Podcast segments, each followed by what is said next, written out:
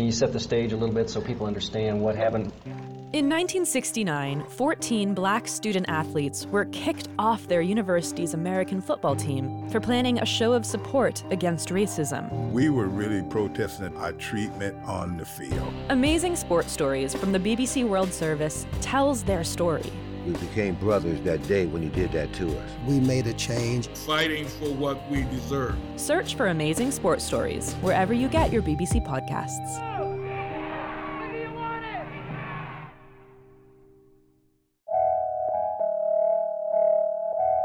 This is a Word, a podcast from Slate. I'm your host, Jason Johnson. Decades before Moonlight, Black Panther, or anything from Spike Lee, black filmmakers were telling African American stories without money or fanfare, but with honesty and love. Now you can find the best of these movies in the Black Film Archive, thanks to its creator, Maya Cade. We are not a monolith. Blackness is not a monolith. I think there's so many ways that we've been represented across time. The Black Film Archive coming up on a word with me, Jason Johnson. Stay with us. Welcome to A Word, a podcast about race and politics and everything else. I'm your host, Jason Johnson. It's the holiday season and it's cuffing season. That means it's time when lots of us are huddled on couches with friends, family, and people we love and people we want to love us. And we're watching movies. Many black film lovers see this as a golden age for African American creators, with plenty of blockbusters, indies, and even horror stories to choose from. But our guest says that there are hundreds of great black films from the past waiting to be rediscovered. Movies like Anna Lucasta, a 1958 drama starring Eartha Kitt and Sammy Davis Jr. as star-crossed lovers. Here's a clip. You don't belong to one man, baby. You'll never belong to one man. You can't. Yes, I can. I know I can. Damn you. I know what you're trying to do. You're trying to scare me. I'm trying to save you a lot of grief, baby. You and me, we're real people, Anna. We're the real stuff. Many of the time we set the earth on fire, you stick with me and we'll burn it up. The woman who's bringing this and many other black movies new attention is Maya Cade. She's the creator of the Black Film Archive, a collection of African American movies from 1915 to 1979. She's also an audience development specialist for the Criterion Collection. And Maya Cade joins us now. Welcome to A Word. Oh my gosh, thank you so much. I'm excited to be here. What inspired you to start this project? Like, what was the thing? Did you wake up one day? Did a bat fly through a window and you were inspired? What made you want to do this project? Oh my gosh. Well, this all started in the summer of protests, like many things did. And I kind of was just asking myself, what sustains me? What brings me joy? And all those kind of questions we were all asking ourselves. I think in that summer, there were all these conversations about black film is this, black film is that. And it was very like black film could exist on a binary. And I just knew that there was so much that I had to personally share about what black film is and how expansive it really is. So I just knew that I had to do something. So it started as a Twitter thread and it's kind of, you know, grown to this. I knew that I couldn't just keep it as a listing of films. I think anyone can list films. I think what makes Black Film Archive special and what I've like taken the time to do is the descriptions on the site just say, you know, what can what does the black person need to take away from this to, to start watching it? And that's my intentionality, which I think is is quite cool. What was really interesting to me is so your archive runs from 1915 to 1979. Why did you pick that particular block of time? What was the reason for those being your bookends? Sure. 1915 is because it's the earliest streaming film currently. If there are older films that are available, that will certainly change. I think what's more interesting is 1979. As I was building this, 1979 just felt like a natural stopping point. When The Wiz came out in 1978 and it was considered a financial failure, Hollywood stopped investing in black cinema. So, because of that, the 80s ushered in, you know, a black independent cinema boom that just felt like it was its own thing that wasn't right for this initial rollout. What's a movie in your collection that surprised you? Either it surprised you that like, oh my god, I can't believe somebody has this streaming, or it surprised you because it was like I don't know Danny Glover's student film or something else like that. Like you know, and, and I'll, I'll, I'll give an example, just sort of my own perspective. Like there's a movie, you know, in my classes at Morgan State, I was teaching a, a black comic book superheroes and pop culture class, and I found the first black superhero film. And it was this film called uh, Abar, the first black Superman. And it came out in 1979, and it was about it's just this whole really interesting story about a Black Panther who takes a magical formula that more or less allows him to beat up white gangsters. And, and I didn't know a movie like that existed, right? You know, I thought the first black films were like Leonard Part Six and Hancock and stuff like that. What what movie like that did you find? What was the thing that you found that you're like, I cannot believe that this is out there, or I can't believe this was ever made? So there are a lot of films that I saw for the first time in building this, and okay, Fronza Woods made Killing Time, and it's this film. It's a dark comedy about a woman who cannot decide what she's going to wear while she's looking to commit suicide. Last read book, Fasting as a Way of Life. Oh, that looks really nice. Dear God, I'm really sorry. It's not your fault. But I feel like my life is a joke without a punchline. I just can't keep up and it just goes through wow. yes it goes through like existential crisis unfolds in this eight minutes to short and it just is so good where is killing time i've never even heard of it what year did it come out and what streaming service is it available on it's from 1979 it's on ovid ovid is a, a smaller streamer but it has an interesting collection of films and killing time is paired with Fronza Woods' Woods' other film, um, which is called Fannie's Film, and they're paired together, but both phenomenal. Um, her only films, unfortunately, but available to see right now. We're going to take a short break. When we come back, more on the Black Film Archive. This is a word with Jason Johnson. Stay tuned.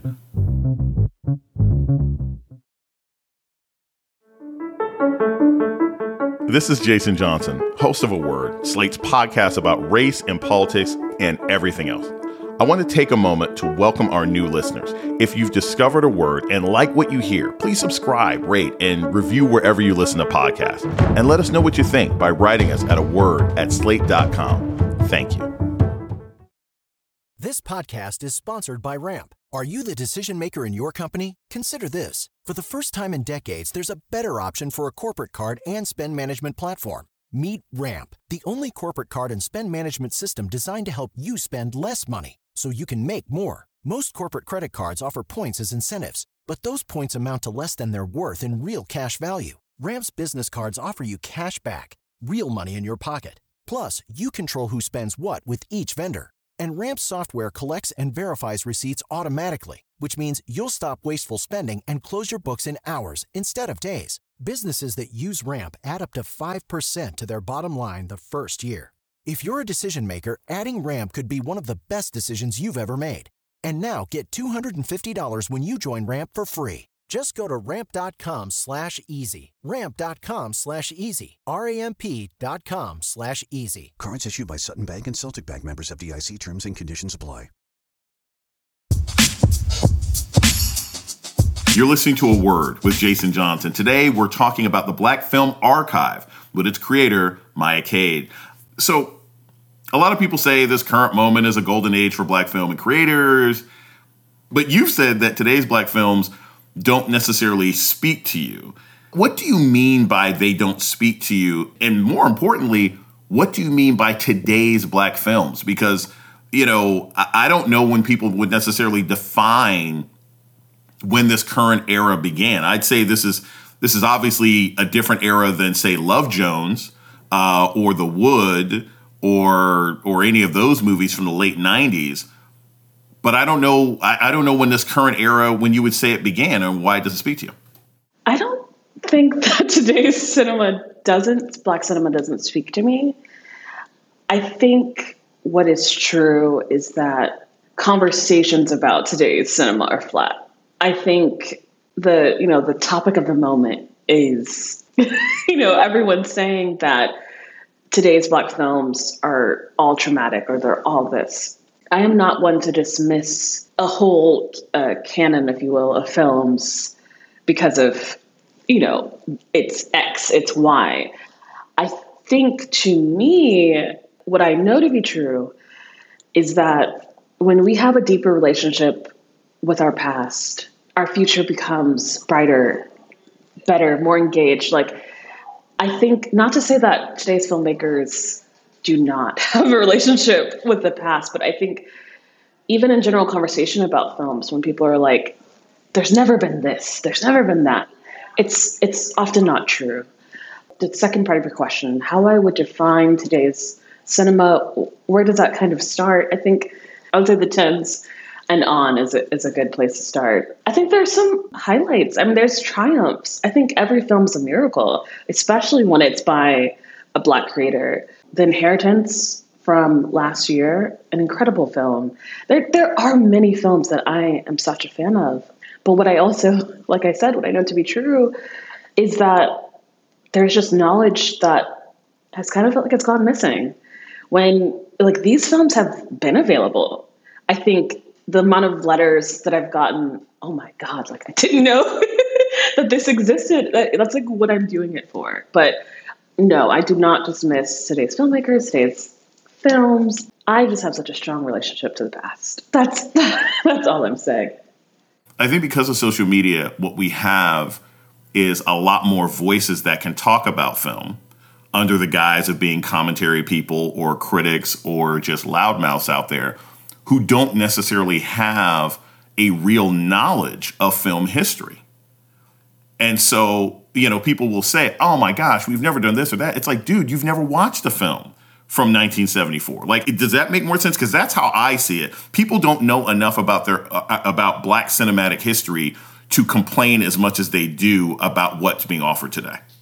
I, you know, and I don't ever want to blame the individual, right? I think there's a lot of reasons this is true. I think you know the same six films are programmed, right? Or not six, but like it's it's like there's a rotation of of how blackness is represented.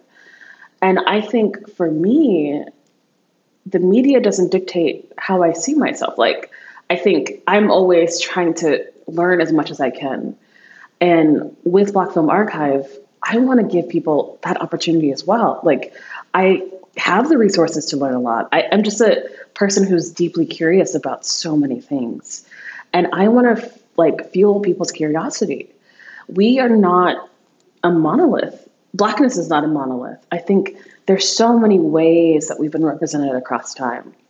Some of them with white influence, some of them not. They're all gathered here, right?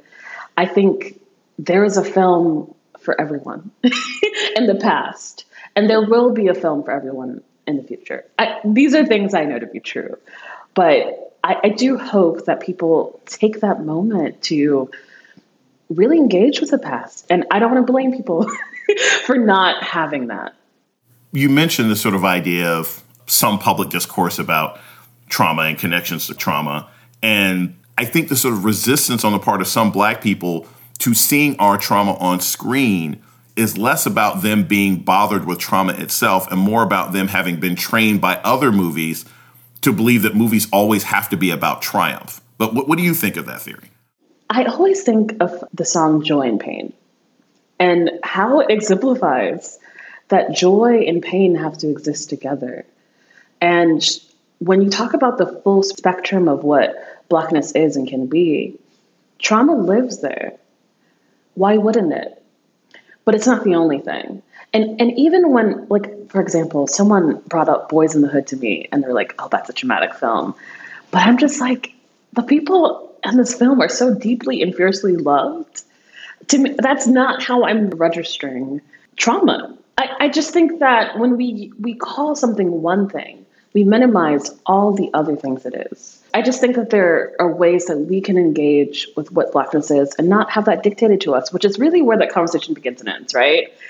Because there are, even present day, you think about Sylvie's Love, and they're just films that are touching, they're tender, they're loving. And I think those get so minimized when we say, oh, everything that's released right now is traumatic.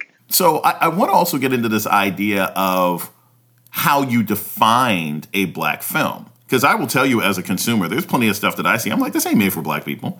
There may be a black person on screen. It may be ostensibly a black story, but this is really for white folks, about white folks, and about white people's perceptions of things. So when you're putting together an archive, how did you set the parameters for a black film? What did it have to have? What was your sort of racial Bechdel test to say, all right, this is a black movie and this ain't a black movie? For this first iteration, I really wanted to make sure that these films collected have something significant to say about the Black experience. So those are films that, you know, may or may not speak to a Black audience. Okay. And, you know, ha- but they have a Black star, they may have a Black writer, producer, director.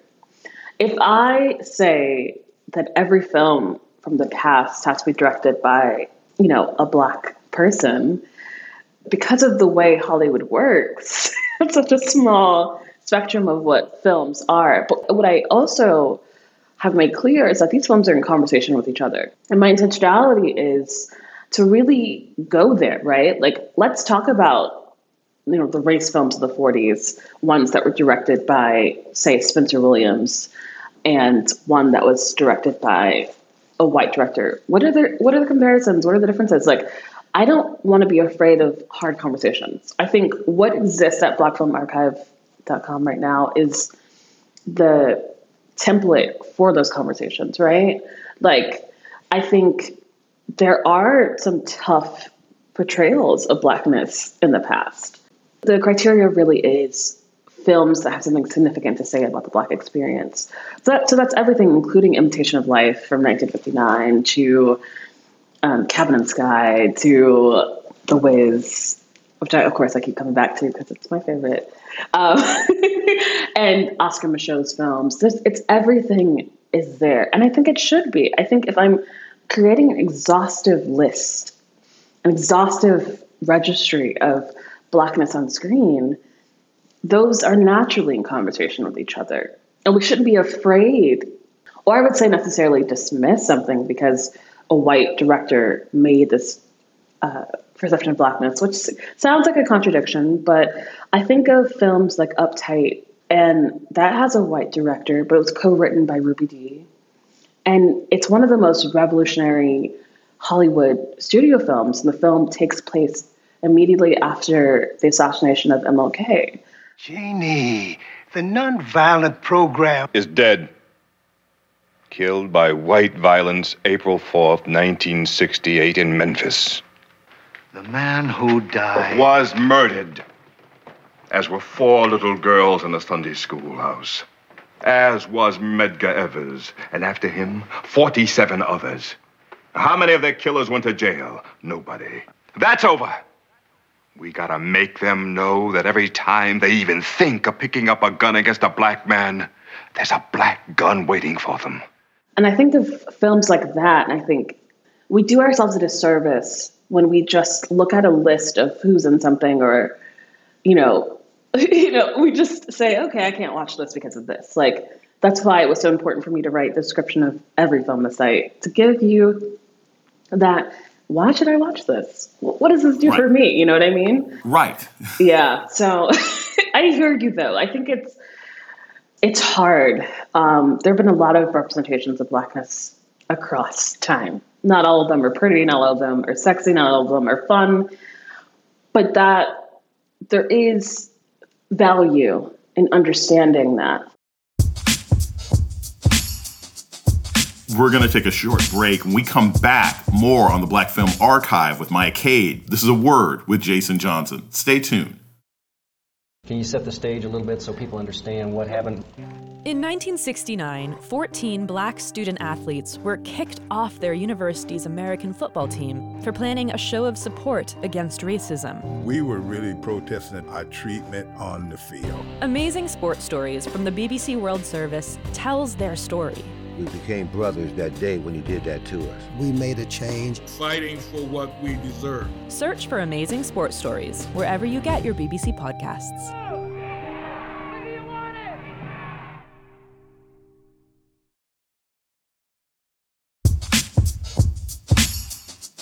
You're listening to A Word with Jason Johnson. Today, we're talking about the Black Film Archive with Maya Cade. So, what is something that you noticed throughout going through these archives that is something that a casual film viewer like me could see across black film that could help transform me into a film lover? What's something that you noticed that was like, oh my God, this is like, you know, this this casual person who's going through this archive, this could transform them. What, what's a theme or something that you saw, even if it's a cinematic style?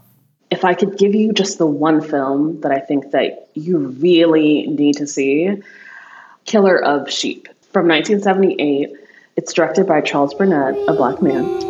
You let anyone jump on your brother again, and you just stand and watch, boy, I'll beat you to death. I don't care who started what, or whether he was winning or losing. Boy, you get a stick or, or, or, or, a goddamn brick, get anything, and you knock the shit out of whoever's fighting your brother. Because if anything was to happen to me or your mother, you ain't got nobody except your brother. And this goes for him too. But he knows. Killer Sheep is just a masterwork that is an extraordinary display of tenderness, heartache, you know, pain, joy. It, it just has everything. And it's about a, a man and his day to day life, but it's also about so much more. And you know when people say describe films that way, and you're like, oh no, like they're they're over talking this. I, I am very serious. Okay. it okay. takes the micro and the macro and just brings it all together so beautifully and with so much love. And Charles Burnett is one of the greatest directors living. Want to make sure I understand this at the end. So you, you know, you have a day job, uh, you work at the Criterion Collection, but you're also talking about expanding the archive. And so for everybody who's been, you know, pausing the podcast, writing down the names of movies that you've mentioned and, and checking out your site, what's the next step for you in this process? And people who like what they're hearing right now, who like this conversation, who like the Black Film Archive, what can they do to support you heading forward? I think support, you know, so often we think about monetary support, which, yes, is lovely, right? But I think support for me that's really essential is just sharing it, just engaging with these films, just having a discussion with someone in your community about Black film. That's support to me. Like that, that would make my world. Subscribing to the Substack that I have, which is where those conversations about, you know, I really want to talk about Black trauma and not dismiss people's ideas of what Black film is or can be, but just deepen that kind of understanding. I'm overwhelmed by the level of support that people have given me. I, I mean, this is something that I've been working on as like in my free time for over a year, and the fact that know I've gotten the kindest notes, I'm just so thankful. I, I cannot say that enough. I am so so thankful, and I think to answer your the first part of your question, what is next? So if my intentionality when launching Black Film Archive was to, you know, have an exhaustive list of where Black films before 1980 are streaming.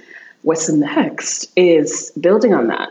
I'm adding context to all those deeper context. So, you know, when you go to the 70s, I want to tell you exactly what happened in 1970s in black cinema. When you go to blaxploitation, I don't want people to feel like, oh, I don't know what defines blaxploitation you know, I'm, I'm hoping to really deepen the site, and that's that's the immediate what's next. I I haven't talked about it, but because it's an evolving archive, I am planning a second iteration of it, like something to add on. Um, so I'm working on that as well. But like, the future is really bright, and I I really care about Black people, and everything I do is for Black people. So if this is my way of doing it, well, that that's really joyful to me. Maya Cade is the creator of the Black Film Archive. Thanks so much for talking with us. Thank you so much. And that's a word for this week. The show's email is a word at slate.com. This episode was produced by Jasmine Ellis. Asha Saluja is the managing producer of podcasts at Slate. Gabriel Roth is Slate's editorial director for audio. Alicia Montgomery is the executive producer of podcasts at Slate. June Thomas is senior managing producer of the Slate Podcast Network. Our theme music was produced by Don Will. I'm Jason Johnson. Tune in next week for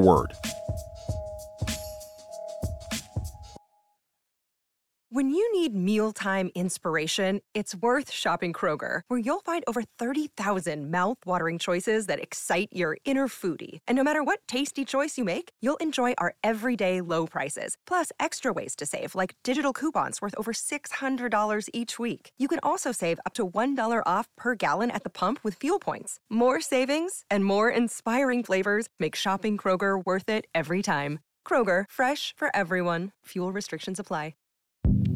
Hi, this is Dahlia Lithwick, host of Slate's legal podcast, Amicus. If you're listening to this show, you might be interested in Amicus's live show that we're hosting in Washington, D.C. on Tuesday, May the 14th. My colleague, Mark Joseph Stern, and I will be talking to some amazing guests, including Sherrilyn Ifill and a sitting state Supreme Court justice all about how originalism, a relatively recently invented way of interpreting the Constitution, has taken over the Supreme Court and radically reshaped the law. It's been doctrinal rocket fuel for the conservative legal movement and facilitated the rolling back of abortion rights, the expansion of gun rights, and the obliteration of the separation of church and state.